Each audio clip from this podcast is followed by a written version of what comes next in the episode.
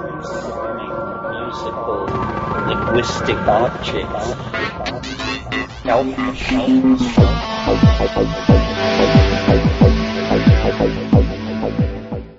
Greetings from Cyberdelic Space. This is Lorenzo, and I'm your host here in the Psychedelic Salon.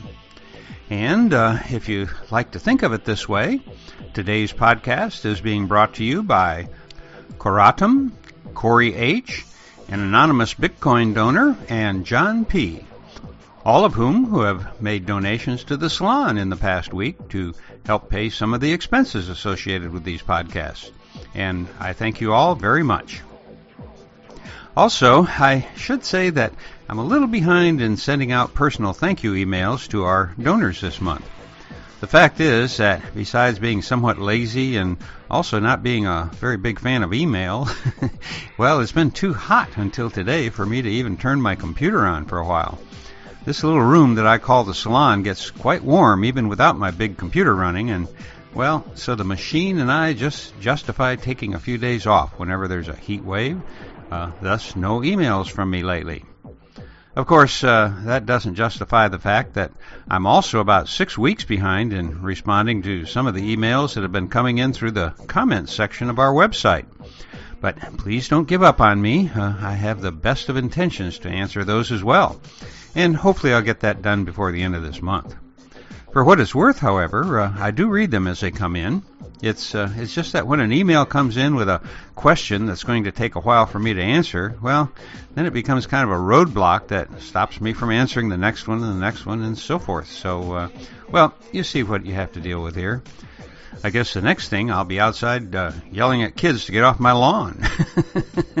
I hope you know that's a joke. So, uh, getting on with today's program. I'm really happy to be able to pass along this talk by Michael Garfield.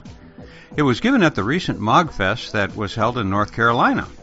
Now, the last time that we heard from Michael uh, here in the salon was when he and my friend Matt Pallamary had their pre end of the world conversation. Uh, well, it was back a week or so before the world was supposed to end in December of 2012. Happily, uh, we're still here, and uh, now we're able to get to know Michael a little better as well. Now, if you don't know about Bob Moog, in whose memory the Moogfest is held, well, you simply haven't been paying very close attention. Because as the creator of the Moog synthesizer, he is, uh, well, he's considered to be the father of electronic music. And Moogfest is the annual event that honors his remarkable vision and his amazing musical inventions that changed the course of music. And uh, it was at this festival that celebrates the synthesis of art, music, and technology that Michael Garfield gave the presentation that we're about to listen to. The full title of which is Techno Shamanism, a very psychedelic century. Thank you, everyone, for coming out here for Michael Garfield's talk. My name is Amos Gaines, and I'm a designer and engineer with Moog Music. And uh, I just wanted to come out and briefly give a few introductory words. Uh, Michael is such a dynamic thinker that I'm not going to attempt to preview uh, the direction that he's going to take us in, but I did want to talk for just a moment about techno shamanism and what that means to me and how that connects to Moog music and Moog Fest, because there is a very real connection there. Uh, my background outside of Moog uh, with techno shamanism is about 15 years in the psychedelic trance music subculture, which is a global phenomenon uh, that is very keyed into uh, a techno shamanistic approach to uh, to dance and music and ritual. And what techno shamanism is to me is the thought that um, you know the shamanic experience is the numinous and the deeply personal and the trans rational and the things that cannot be quantified scientifically that are an intense and real part of the human experience in the cosmos. And, um, you know, just that, that is a, you know, half of the duality of the human experience. Uh, I'm reminded of Isaac Newton, who, when he wasn't laying the foundations of modern physics, was a magician through and through and neither of those aspects compromised the other. Rather, they completed parts of a whole. And in this modern era, we've very much gone with the Newtonian cerebral um, modality of interpreting reality to the extent that a lot of times anything that can't be quantified and rationalized is viewed as deviant, crazy, unfounded, not real. And it's very important for the health of the human species to recognize that the numinous and the profound is every bit a part of the reality that we embody. And you know, neither should we we should neither lose sight of that, nor should we lose sight of the empirical reality that lets us cure diseases and go to space. You know, we have to have all of these things. And so techno shamanism is the understanding that as the technology of our intellect has advanced, it is still wedded to the numinous and the profound, and that we can use that technology to help enhance the totality of human experience. The shamanic aspect of human experience, the infinite aspect of human experience can be dialed in with this amazing new technology that we have if we use it with inspiration. And so the connection there with Moog and Moogfest is that that is very much what Moogfest is helping to catalyze. That's part of the intention underneath it. And at Moog Music, we don't just make tools for playing tunes, we make instruments that are intended and designed to help create rich and beautiful, authentic human experiences. That's, you know, the tone of these instruments resonates at a soul level. I don't think that's hyperbole. That's what we're going for, and to the extent that we succeed, that's uh, it's intentional. And uh, so that's where we're coming from with our contribution to technological culture is to help create a more profound and real human experience. And so, uh, with that as the stage that we're setting, I'm going to turn it over to Michael Garfield. Thank you very much.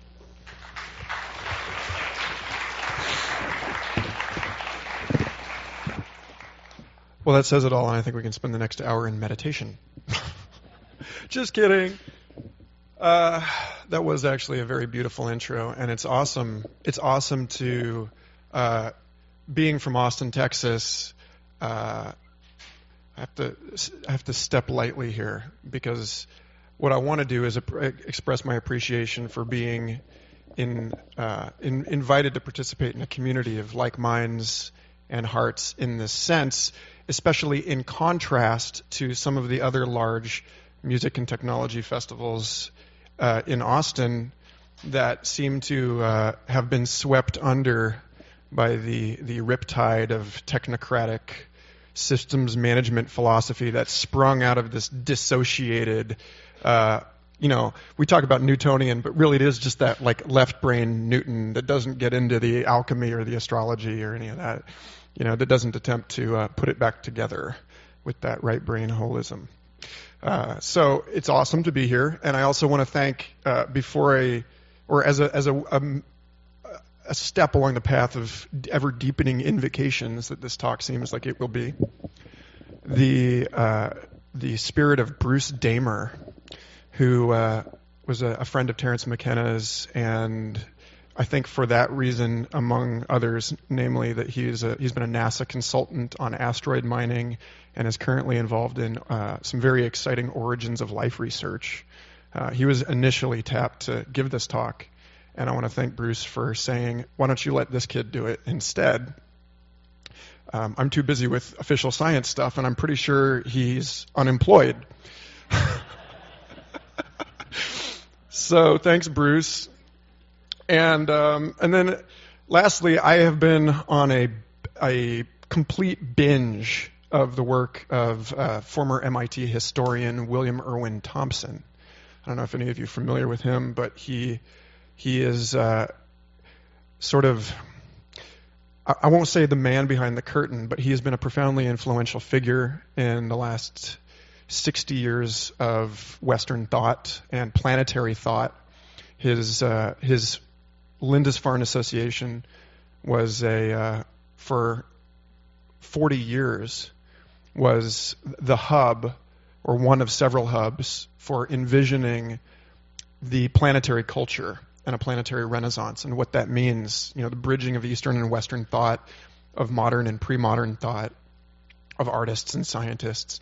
And it is uh, absolutely on his shoulders that I stand here, not only in, in the, the context of the ideas that I, I hope to present, but also in terms of the means or the style by which he presented them. So I want to start and end with Bill Thompson quotes here for you guys. And I think that that will appropriately bracket the um, whatever goes in the middle of that sandwich.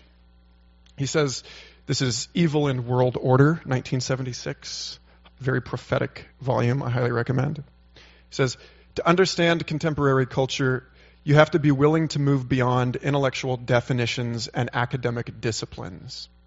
You have to be willing to throw your net out widely and be willing to take in science, politics, and art, and science fiction, the occult, and pornography. To catch a sense of the whole in pattern recognition, you have to leap across the synapse and follow the rapid movement of informational bits. You treat in a paragraph what you know could take up a whole academic monograph, but jugglers are too restless for that. The object of the game is to grasp the object quickly and then give it up in a flash to the brighter air. Yeah. Ooh. So actually, um, Lorna Rose Simpson was the, the woman that I spoke to about coming out here. And she said, We already have this in mind. We want to we want to do a talk on techno shamanism. It's one of these things. And I said, You know, I can't really tell from where I'm standing um, if you guys are aware of how problematic that is. It's, uh, you know, when we're getting into this this issue of uh, you know, seeing someone's culture from afar and then saying, "Hey, I like that. I'm to I'm to use that." And I'm to I'm going to use it for my own purposes. And I'm going to use it to inflate my sense of importance in a, a terrifying and disempowering society. Um, and I learned to do this from that that environment. And there's so there's a lot of in in the circles where I run, there's a lot of uh, frustration with the word shaman to start with, and the way that it has come to mean not only uh, practitioners of various tribal medicine traditions uh, that do not call themselves shamans, but also the work of various uh, heads on sticks walking around thinking that they're tampering with reality every time they smoke a bowl of DMT. And you know, putting that particular philosophical question aside, uh, we are in this, we're like thoroughly at cruising altitude now with remix culture. And so there's a certain amount of like self forgiveness I think is required for me to even get up here and, and like talk about techno shamanism and pretend like, you know, I am uh, an initiate or, you know, a medicine person.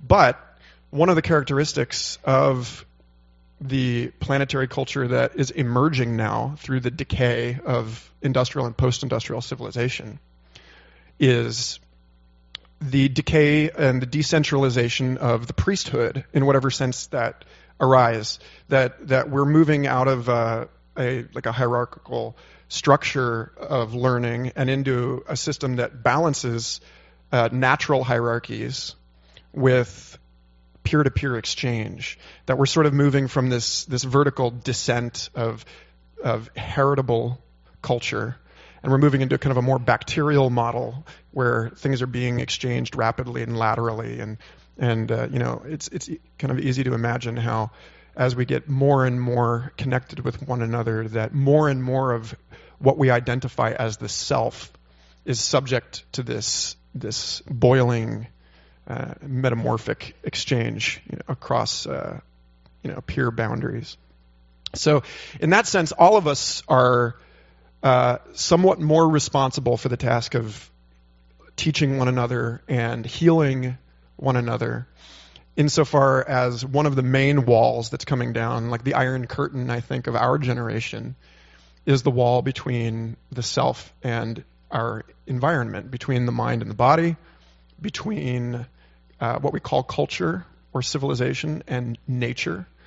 These these very recent and kind of problematic distinctions that were only you know a couple hundred years old. These are not the these are not the distinctions that Newton was working with. You know, when every when the work of natural philosophy was to understand culture as a microcosm of a larger process and to understand individual purpose as an expression of cosmic purpose. But Bruce, what Bruce said to me was, uh, Michael, don't just rant at these people. He said, tell them a story. So, the story that I want to tell you is about electricity, because I feel that in understanding what it would mean to be a techno shaman, you know, and and specifically uh, the the subtitle of this talk was a very psychedelic century, um, because I think that there's in the same way that we can derive individual meaning from an understanding of the whole, uh, we can transpose uh, certain personal mythic cycles onto our collective initiation into a, our, this planetary renaissance. And uh, and understand what we're going through now as a species and as a planet through the lens or the model of the psychedelic experience, and like specifically the psychedelic experience as a uh, you know a uh, synonym or or sister species to the near death experience in the way that that uh, Tim Leary and Richard Alpert originally articulated it, comparing an acid trip to the Tibetan Book of the Dead. So the story the story is like this, basically. Uh, we, our earliest religion, and in some sense, every subsequent expression of human religion is anchored in electricity. And uh, if you want a really thorough exposition of this, you can turn to Erik Davis and his book TechGnosis uh, Myth, Magic, and Mysticism in the Age of Information, which holds up admirably after 20 years almost now. But, you know, you start by thinking about awe, like the kind of awe that I experienced watching Daniel Lanois last night, and or the kind of awe that that is created by the architecture of a building like the the Carolina Theater or a, a cathedral of any you know under any name, and that awe is the, the awe of the tourist. You know, the tourist looks up. There's a relationship in the body between where our head, where we're actually looking, and the way that our brains estimate scale. You know, something, the same object in our field of vision appears much larger if we see it transposed against the sky versus on the ground. And so, you know, for that reason, as well as for the reason that my roommate's dog runs under the table every time there's a storm, uh, it's easy to understand why thunder and lightning was such a profound source of awe and such a profound portal into the mystery of our situation on this planet from the very beginning. And you know that the earliest the earliest God uh, that we can point to, the earliest named God was a dragon the, the you know Tiamat was the the dragon of chaos. Of before we divided our world into sky and sea, it was just earth and chaos, and that this was the uh, this this the dreamless slumbering beast that ruled over these terrains. And then at some point, you know, we we cut ourselves off from that. The Babylonians sent their hero god Marduk over to, you know, slay Tiamat and establish civilization. Uh, and since then, for the last several thousand years, we've uh, we've watched sort of harmonics or variations on this theme.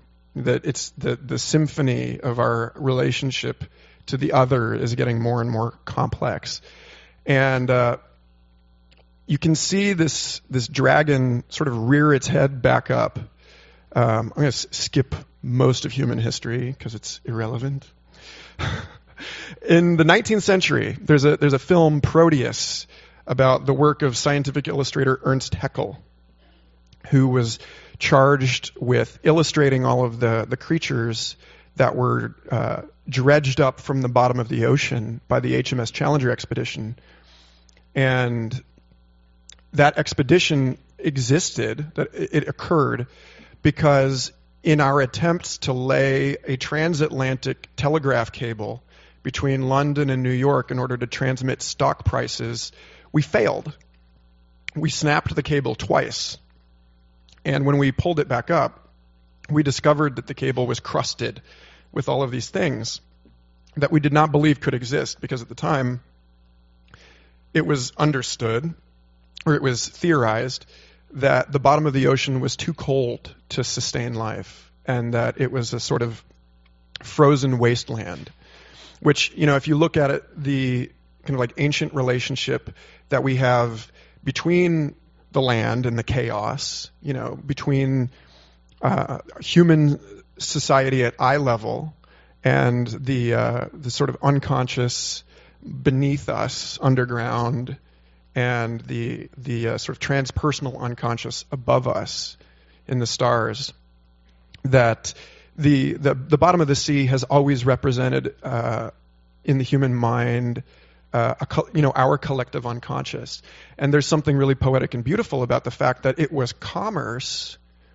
It was this this uh, desire this depending on whether you want to be a cynic or not it was either uh, you know this sort of the necessity of business and the sort of military industrial survival drive thing you know that led to ARPANET and stuff like that. Uh, or it was our desire to connect with one another. You know that it, we keep watching the video resolution climb and climb and climb because we get acclimated to a certain uh, degree of intimacy and we want more you know because because we are conceptually separated from one another even if we are not separated in truth. And so the uh, the self that identifies its that that recognizes itself as separate is constantly trying to reclaim its unity through you know various rearrangements of the physical world. And so you get this thing where where we you start to see how uh, the telecommunications and the electricity that flows through that system the, the same the same telegraph uh, messages that led to cybernetics that led to an understanding that that information is a difference that makes a difference. That that uh, that there's this relationship between, if you want to talk about like the mouth of the dragon, you know, commerce and and consumption, and the heart of the dragon, which is this this desire to this you know eros, like the the erotic urge, the desire to weave into that that ultimate unity, and that there's a there's that's I point to that specific example, the, the transatlantic cable, because it seems like that's the moment that we can really say that was the inflection point or the turning point where the boundary that we had made for ourselves between the city and the wilderness started to digest in the belly of this dragon, which uh, we can now recognize as the uh, you know the, the technological infrastructure that surrounds us in this building and almost everywhere that we go as modern people. Um, I've been working un- unsuccessfully for the last three years on an essay entitled "Google is the Dragon," in which uh, you know, owing to the work of of uh, Penn State information scientist Richard Doyle, who who makes the point that the the surveillance infrastructure that we have created is uh, a property of it's it's it's a function of thermodynamics in a sense that like every camera suggests a new blind spot. And so every camera implies another camera. And in that sense it's a it's a self reproducing organism with its own agency. And that we we are uh, you know agents of that agency and that it would be in that sense a mistake uh, in the way that, that we, we imagine this throughout the, the whole of Christendom, to see the, uh, the angelic and the reptilian as in, in contest with one another, when in a sense they're actually opposing muscle sets within the same limb, you know, or opposing poles of the same magnet. That one of the, the predominant features of of postmodernity is that we recognize that every that everything that we define ourselves against is tucked within that definition in such a way that we that that the more that we try to extract ourselves from the thing that we avoid, from the thing that we hate, the more it it begins to manifest uh, unconsciously because we're no longer able to approve of it in a way that gives us any any uh, I won't say control because that's nonsense, but like you know that gives us the the the opportunity for a dance with this this hidden part of ourselves. So there's you know you see uh, you know to kind of like summarize there. You've got the pre-modern dragon, you know, which is the, the, the mystery of this electrical chaos of the skies and, and the oceans. And then we, we bury that for a few thousand years, at least in some cultures.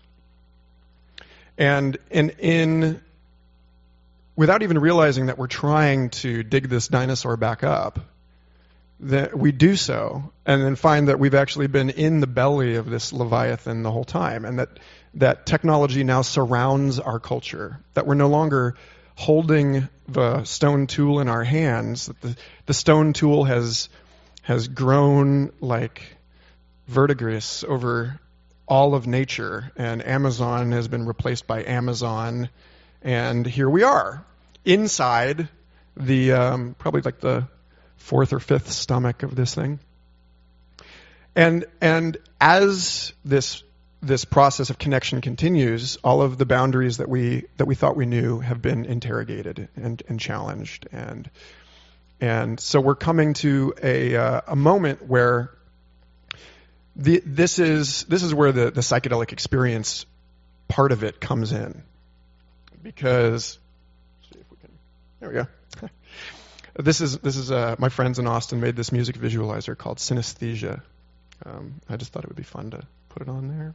There might be you might you might slip into uh, kind of a holistic pattern detection mind watching this, and that's kind of the, the hope that something emerges out of the intersection of the figure, the speaking figure, and the silent ground of this presentation.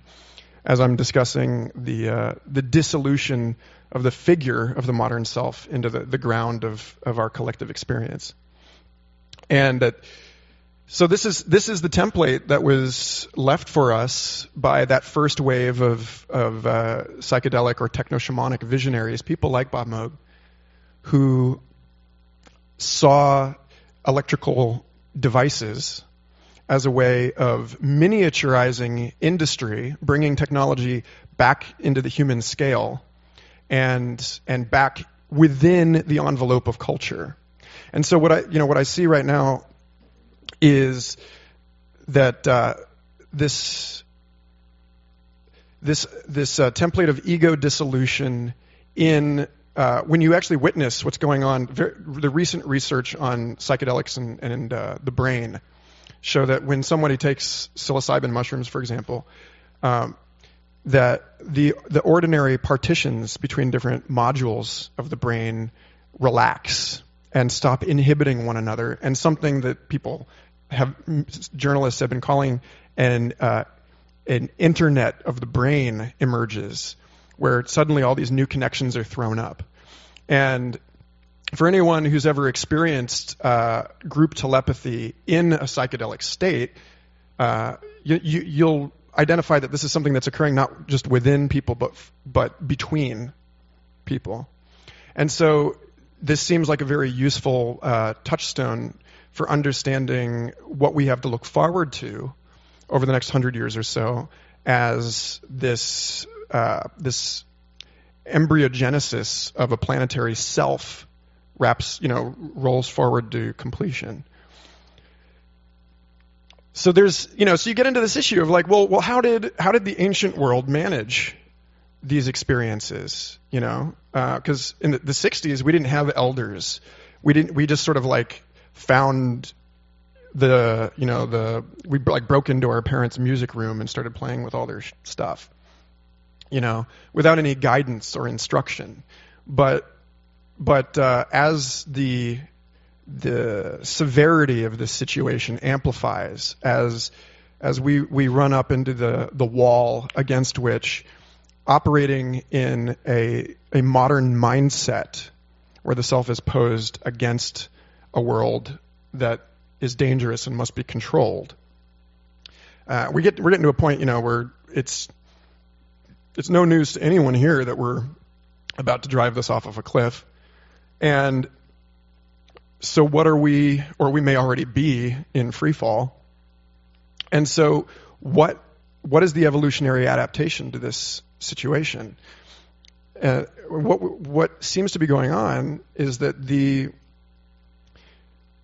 that now that we have uh, you know the the the, uh, acid trip of the internet, you know those two things having been created almost more or less simultaneously in uh, the late 30s, that you get this uh, the internal explosion of the psychedelic experience and the external explosion of the atom bomb, which represents sort of the fruiting body of that mycelial web of of uh, you know uh, military, industrial, research and design people that created uh, cyberculture, and and as as a matter of consequence created counterculture, and in some sense are the the progenitors, the, the grandparents of culturally of everyone in this room. Like we are, you know, children of the Manhattan Project in the sense that we recognize for the first time with the bomb that there is no over there anymore because of the radioactive fallout and because of the the uh, the co-implication, the accomplice action of of uh, different states that are ecologically and economically in bed with one another. Like, you know, we can pretend for the sake of sensationalist news that, you know, it's the United States versus China or versus Russia.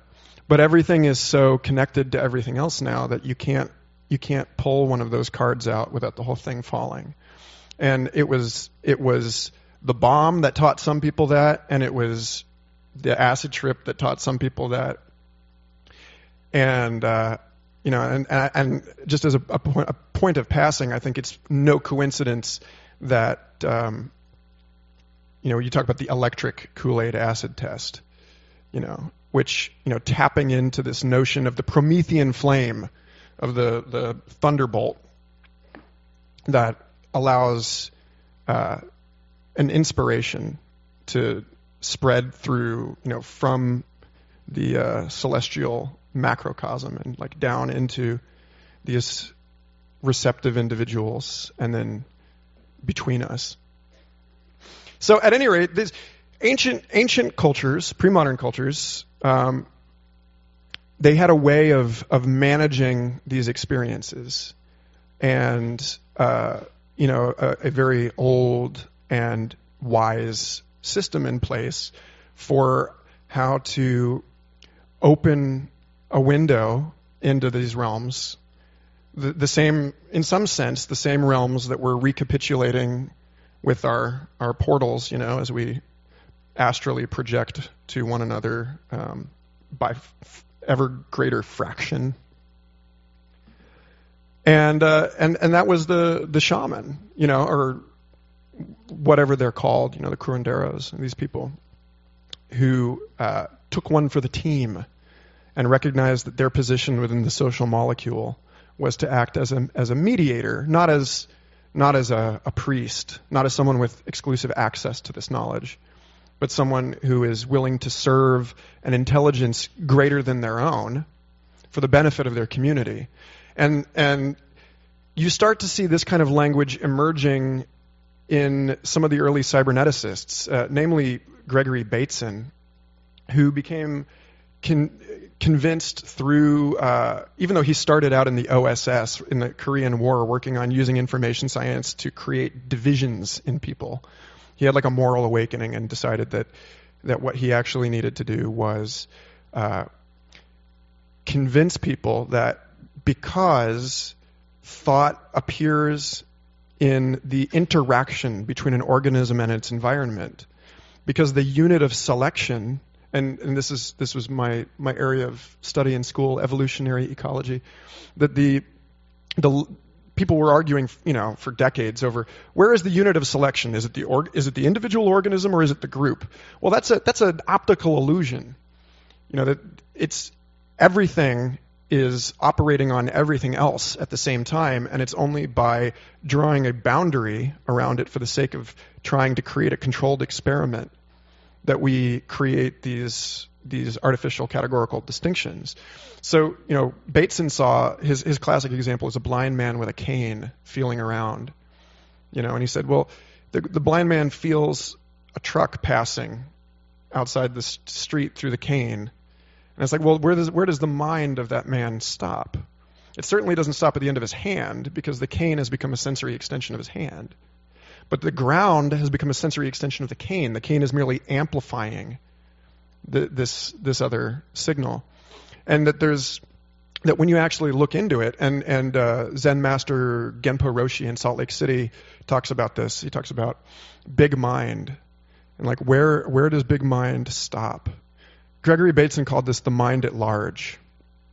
And he said that that because thought emerges in this relationship, that that we are in some sense that we're there's there's an entire uh, field of philosophy called uh, material philosophy, uh, uh, where they study the, the agency of environments and uh, landscapes and substances, you know, why is it that everyone in the ancient world was obsessed with rocks, right? Well, it's because they because they were animists. Because for them, the you know, spirit was not some hard problem that had to be solved. Spirit was the living and immanent reality of everything, and it is precisely this animism that Bateson and that uh, Bill Thompson and so many other very sophisticated scientific thinkers are proposing is the direction that we have to move as a society in order to not only reclaim our dignity as human beings from the maws of this commercial uh, monstrosity, but but also as you know a humble scientific reckoning with something bigger than ourselves. It's a Copernican turn. You know, any any kind of recent research uh, I'm sure a lot of you guys, we were talking about that this morning, there, uh, some friends and I, about the, uh, the kind of more popular theory that we're living in a simulated universe and that there's some there's like evidence at the subatomic level there's like a granularity to the cosmos that suggests that it's being computed.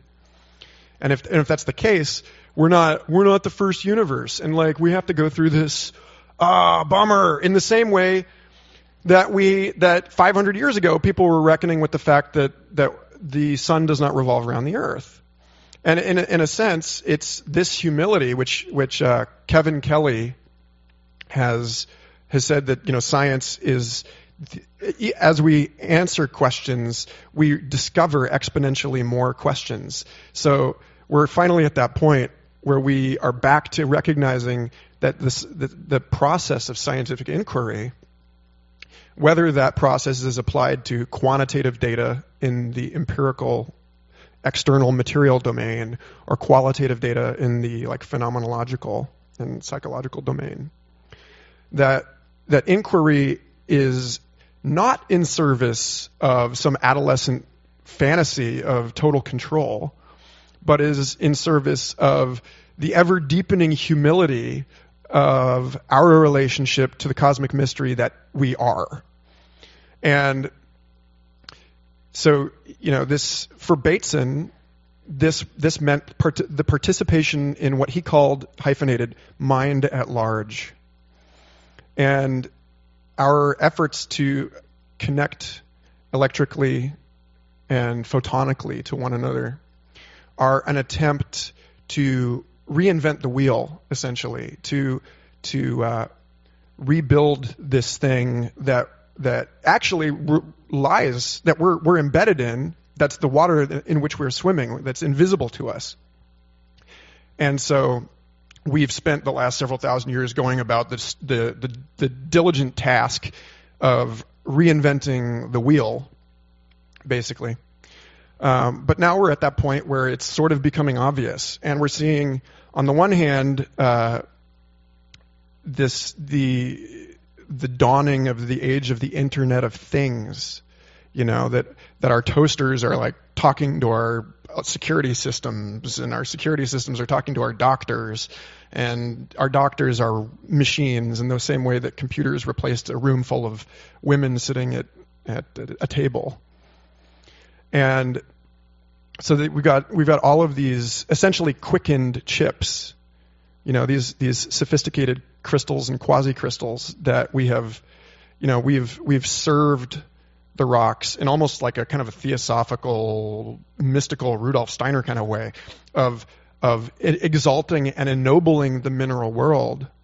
You know, we're serving as the uh, as the the the enzyme through which the metabolic transformation of the sleeping stones to the androids ha, you know is being executed and we are those things you know so in a, in a very real sense we are just waking up we're graduating to our participation in that alchemical act of creation and so like as we're doing this though it requires that we uh, you know we've got to we've got to claim this creative power. And in order to claim this creative power, we have to see ourselves as not other than the creative power of the the cosmos as a whole.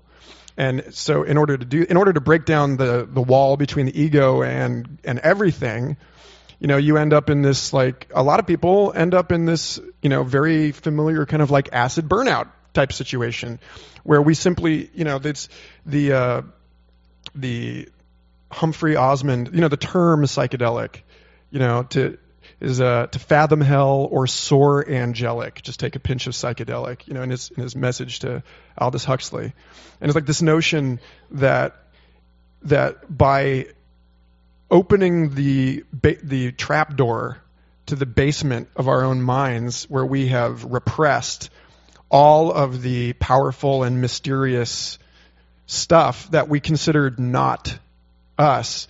I mean, it's been like fermenting down there for a few thousand years. New things have grown, and you know, it's in, in the same way you like. I hate to t- say this, but like it's in it. You know, the work of a healer requires a bit of, uh, you know, you got to keep your medical squeamishness in check. It is like lancing a boil, or or the uh, you know the the purgation of participating in an ayahuasca ritual. Like you have, we have to deal with this shadow material as a as a collective in order to survive this transformation. And that's where again you know we get we we we turn back to the work of previous generations in the 20th century specifically the work of people like Stanislav Grof who pioneered the field of LSD psychotherapy. Because it's only by recognizing entering into conversation with and then reclaiming as self all of this unconscious content that we're able to move forward as as initiated wizards. You know that we we it is a it's an elemental process of recognizing the ways that each of us is essentially a node between intersecting waves coming from every directions in our environment. We are something that the landscape is saying. That the, the entirety of human history can be understood as a thought expressed by the geosphere. And in that sense, what we're talking when we talk about building the noosphere, you know, that the internet we're falsely uh, conflating the the systems that we're making in order to sort of take this this gambit at reproducing our our original unity, our intuitive and like you know our, our the memory that we have of this unity. That uh, again, we're just we're. It's like you know when you zoom in on the Mandelbrot set, and there it is again. You know, at a million degrees magnification. You know that we are. It's, we're not actually doing anything new here, but it is it is new, and it is an opportunity for novelty in the sense that every moment is an opportunity for novelty. but I, okay, so I do want to. I met a guy this morning that is actually a perfect example of this. This guy, John Keston. He's giving a. Uh, he gave a talk on audiovisual scores and is giving a talk on sonification. And he's an artist that that improvises to environments. He just sits with like a musical sculpture, like listens to the songs of a of you know a creek or of a railway. You know, because ultimately the railway is a natural phenomenon like a beaver dam, right? Like we can all accept that there's no qualitative difference between the activity of, of human hands and non human hands, except as a matter of degree. And so he sits there and he, you know, he's, he is actually, uh, you know, listening to the, the voice of what I still can't seem to shake the habit of calling the natural world. And he's entering into a conversation with it. And so was the guy that was driving us from the hotel the other day. It turned out to be the, the head of some music academy here and says he goes out on his back porch with the keyboard and he he does duets with the birds and he'll give them a little line and they'll repeat it and then he'll he'll play the variations on it. And I think that you know this this as a model for the, the, the kind of sense of place and being, uh, the kind of meaning that we make for ourselves in our lives in the, this age that's growing up around us is uh, coming up. You know, so you got like uh, Android Jones, the visual artist, who does all digital work, but he he says he, he, he defines himself as an electromineralist, meaning that he's he's again he's helping this thing come up. So, so you know, the Internet of Things and the we're we're witnessing this like Furby move to our environments becoming more conversational. You know, Amazon Echo. You know, you, you talk to your devices now. You know, and they talk back, and they're getting better. Like I got my girlfriend's text message in a rental car a couple weeks ago, and it was like, "I miss you," you know. But eventually, it'll sound like her you know. and uh, and you know and that is sort of the the bastardized version of what you know some of these post-industrial or meta-industrial cultures that have been springing up over the world in the last 50 100 years or so like Findhorn um, or like uh, to some degree like Arcosanti in uh, Synergia Ranch in the southwest both of those that these these are, are places where we recognize that the way forward is animism, is acknowledging that the world is, is even without us, you know, installing natural language, artificial intelligence, conversational interfaces, even without installing, you know, mind reading Kurzweil brain chips, is the, the world is already speaking. It's already responsive.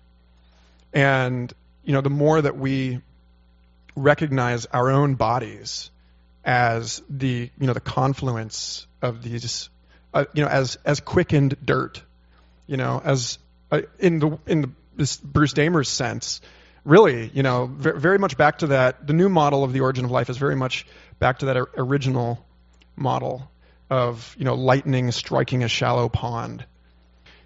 If we are going to humanize a technology that now contains thermonuclear warfare ecological destruction and such subtler destructions as psychosurgery, electrical stimulation of the brain, aversive therapy, and behavioral modification. We will need more than the liberal humanism expressed in the implicit system of values of the behavioral sciences and the traditional humanities. This is the, the religion of Silicon Valley. You know, gamifying things, neuromarketing, you know, using the, re, the research of neurotheology to stimulate religious experiences in people so that they like to go to work more often. You know. The worldview of the liberal intellectual is a Marxist Freudian mapping of the outer world of society and the inner world of the psyche. But that sophisticated worldview does not contain the celestial and chthonic energies we need to appreciate the machine for what it is worth. To see technology in proper scale, we need cosmic consciousness. And that consciousness comes more often from meditation than from reading Marx or Freud. If we cannot humanize our technology with liberal humanism, we can with animism. And that is the importance to the contemporary world of animistic communities like Findhorn. If we can converse with plants, hear the spirits of wind and water, and listen to the molecular chorus singing the 99 names of God in the crystal lattice of the metal of our machines, then we can have the consciousness we need to live in a culture in harmony with the universe.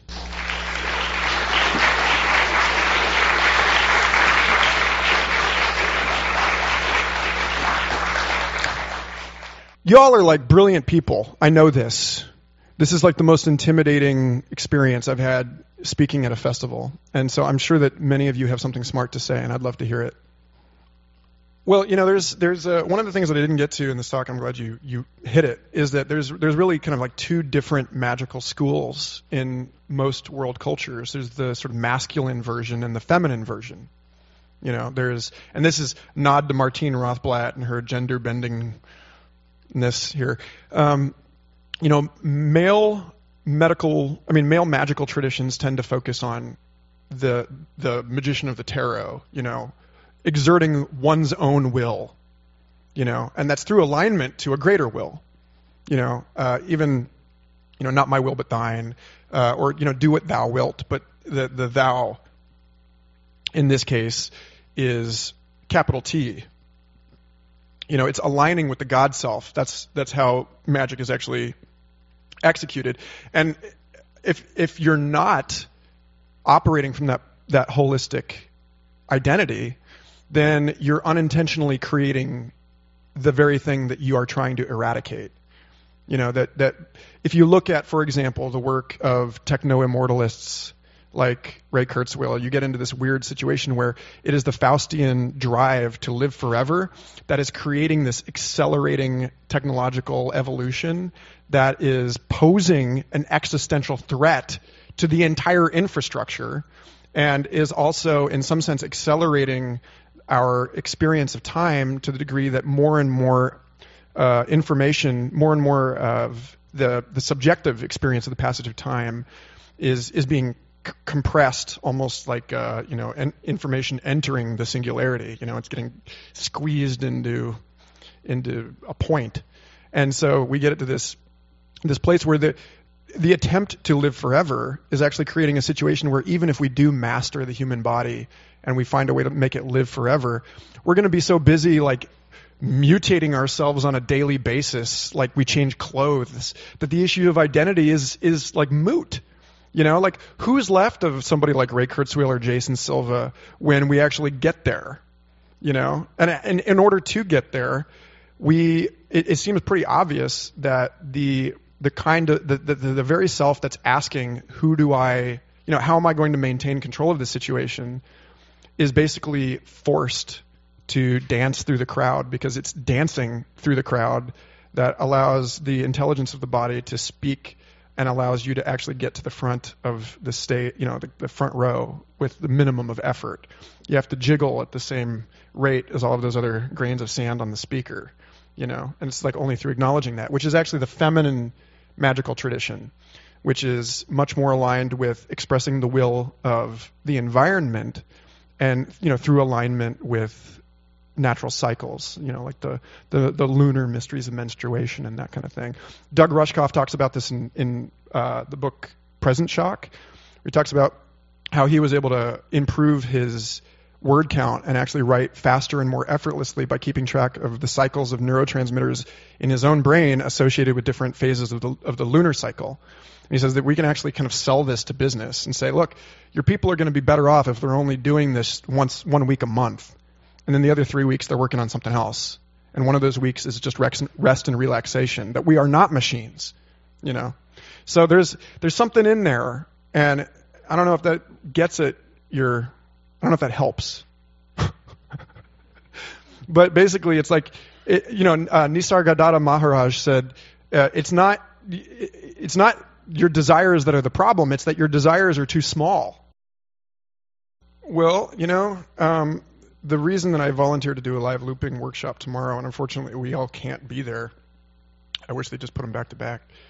Uh, is that this is a problem you know, like this functions pretty well for when it's time to like listen to a you know, this is like a vestige of like the university here that I'm like sitting on a microphone and and and you all are not amplified in the recording, you know. Um, I have this problem with venues where I run a, a live looping uh, collaboration residency in Austin, Texas, and the goal is to get people involved. The goal is to have everyone recognize that they are participating in the the body of this thing that is, you know, one organ is human tissue, another organ is is modular electronic devices, another organ is the membrane of the room itself and the the skeleton of the you know the, the layout of that room. And in this and in this particular case, the you know it really the practical thing is is uh, leveling that, not you know in in like an ideological way that says that this is this is wrong. There's obviously a place for you know the way that attention focuses on people and shifts. But like for example, democratically, rather than electing uh, termed representatives, we could delegate our votes to provisional bodies of, of experts that convene to address a particular issue and are basically appointed by the, the polis at large and then dissolve once they're you know the the issue has been addressed you know so that we're not dealing with the the impossible reconciliation of a very complex and specific set of global issues with the kind of like career political brinksmanship that seems to be involved in being a generalist political representative now. That there's like a new democracy. R.U. Sirius? Has has talked about this uh, extensively. Ken Goffman also has, have talked about you know like what open source democracy or democracy 2.0 would look like, and like one of the things is you know that we would that you wouldn't even have to go to the voting office anymore. You know, you get your like uh, public ledger pin pin code, you know, like Ethereum or you know like a blockchain type thing, so that you can't fraud the vote, and you can use somebody else's phone, so you don't get into like the you, you kind of m- minimize some of the, the issues of technological access, and then everyone can sort of pass their own, rather than just blindly asserting, you know, investing our own personal authority in somebody that cannot possibly address this. We we say, you know what, actually, this this this person, I think this person should be involved in the panel that comes together to address this particular issue, and the swarm intelligence of the human species appoints the people that are actually most suited to it. That's like a political example. But I mean, in, in, even in a personal example, I think it's it's more about um, learning how. It, I mean, re, I mean, c- contemplation is probably there isn't there isn't a one way that this knowledge is going to express itself, and everyone here is is going to like percolate on this and it's going to take root somewhere and grow and the next time i speak to you you're going to have some amazing way that that that this this knowledge of the permeable, ever more permeable boundary between who you who you are and what you want to do, and what your world is, and what the world seems to want to do through you, is uh, is doing being. You have to support the mouth. Yeah, the, you know the, this this whole thing about Occupy, the 99% versus the 1%. Why do you suppose that movement didn't uh, like realize its intentions completely. You know, because you can't you can't cut the head off and keep the body alive. You know, you can circulate blood so that it's never the same blood in the head, which is not currently supported by systems like capital, you know, like lower taxes on capital gains than on labor, right? But uh, you want to, the the whole the the moral task, the psychological task in front of us is identify is learning to identify with the whole, being a 100 percenter. Because honestly, like, how are we going to do this if we're not recruiting the 1% of people that have access to 40% of the resources? Like, are we really going to pull this off with, with like two of the four engines of this plane out? No. No, like we need everybody on board. And those people are just as lonely and miserable as everybody else. You know, so Hug a billionaire. That's my solution for you. You're listening to the Psychedelic Salon, where people are changing their lives one thought at a time. Hug a billionaire.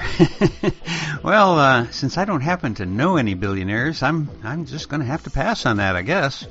But if you do happen to know a billionaire, then well, that's probably pretty good advice. I do think it's important, however, uh, to do what Michael was talking about earlier and humanize our technology. But I think that we have to step very carefully here because it seems to me that sometimes we humanize our technology a little too much. In particular, I'm talking about the field called artificial intelligence. Just on the face of it, that phrase seems strange to me. What do they mean when they say that intelligence can be artificial? And have you noticed that some people are now capitalizing those two words, artificial intelligence, as if we're speaking about a living, breathing person? Oh, I know what they mean, all right, but I think that they are seriously misleading people with that phrase because it's incomplete. What is being talked about here is actually artificial intelligence code. It's just code, my friends, computer code. And unless you're one of those mindless rubes who think that those morons on the U.S. Supreme Court are correct in giving full human protection to corporations, well, then you no doubt will never think of some computer code, no matter how sophisticated, as being anywhere close to equal in importance to the most lowly human being on the planet. I'll tell you when I'll buy into the concept of an AI being on the same level as a human. And that's when they can program a machine to have a full on orgasm. One where the machine rocks and shakes and uh, then goes to sleep for an hour afterwards. Until then, don't bother me with stories about machines waking up. And this is exactly a place where techno shamans are needed. We need people who are aware of the metaphysical aspects of human life but who are also deeply involved in technology and can hopefully prevent the masses from turning over their lives to a mindless, Borg like existence. And for what it's worth, I think that somehow our species will always come up with those important people, the techno shamans.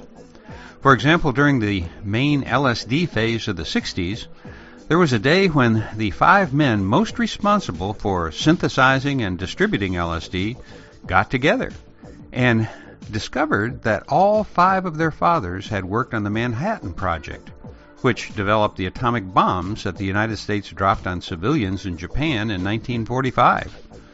What are the odds of all five of those guys having dads in that program? What do you think?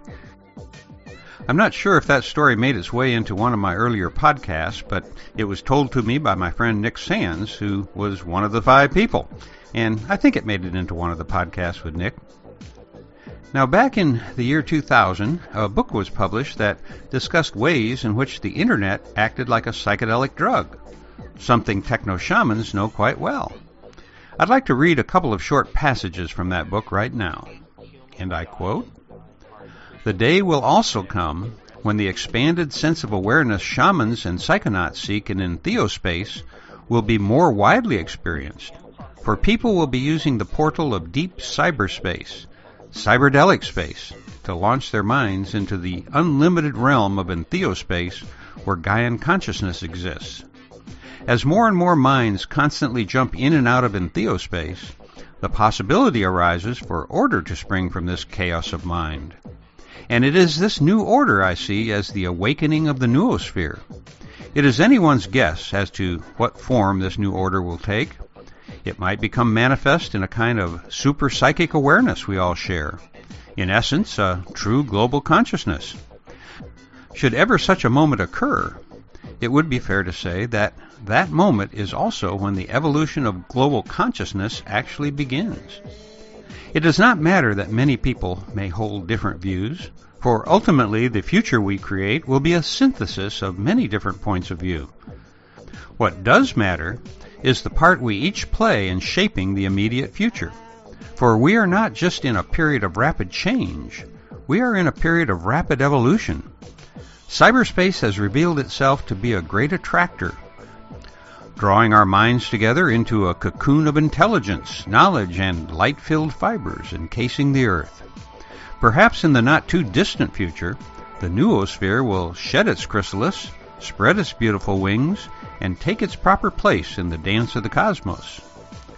With all of the commercial excitement caused by this new technology, we sometimes overlook the fact that a powerful new means of interhuman communication is evolving at an incredibly rapid pace.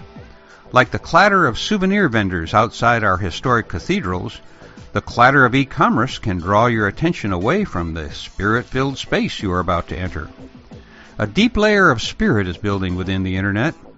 Consciousness itself has taken hold and is beginning to expand inside of this great cathedral that is part human and part machine. Before our very eyes, the noosphere is taking root in the mechanical infrastructure we call the Internet. Which means, in the final analysis, that you are the spirit of the Internet. For the spirit of the Internet is the spirit of humanity. The spirit of the Internet is your spirit. It's my spirit. It is human spirit in all its forms. End quote. As you just guessed, that book is titled The Spirit of the Internet Speculations on the Evolution of Global Consciousness. And, uh, well, I'm the guy who wrote it. it's available online for free in HTML format, and uh, in Kindle format, you can find it at Amazon for 99 cents. But if you want a paperback copy, and if you stop by my garage, well, I'd be happy to give you one of the uh, one of the 200 or so copies that I've still got left. But for now, this is Lorenzo signing off from Cyberdelic Space. Be well, my friends.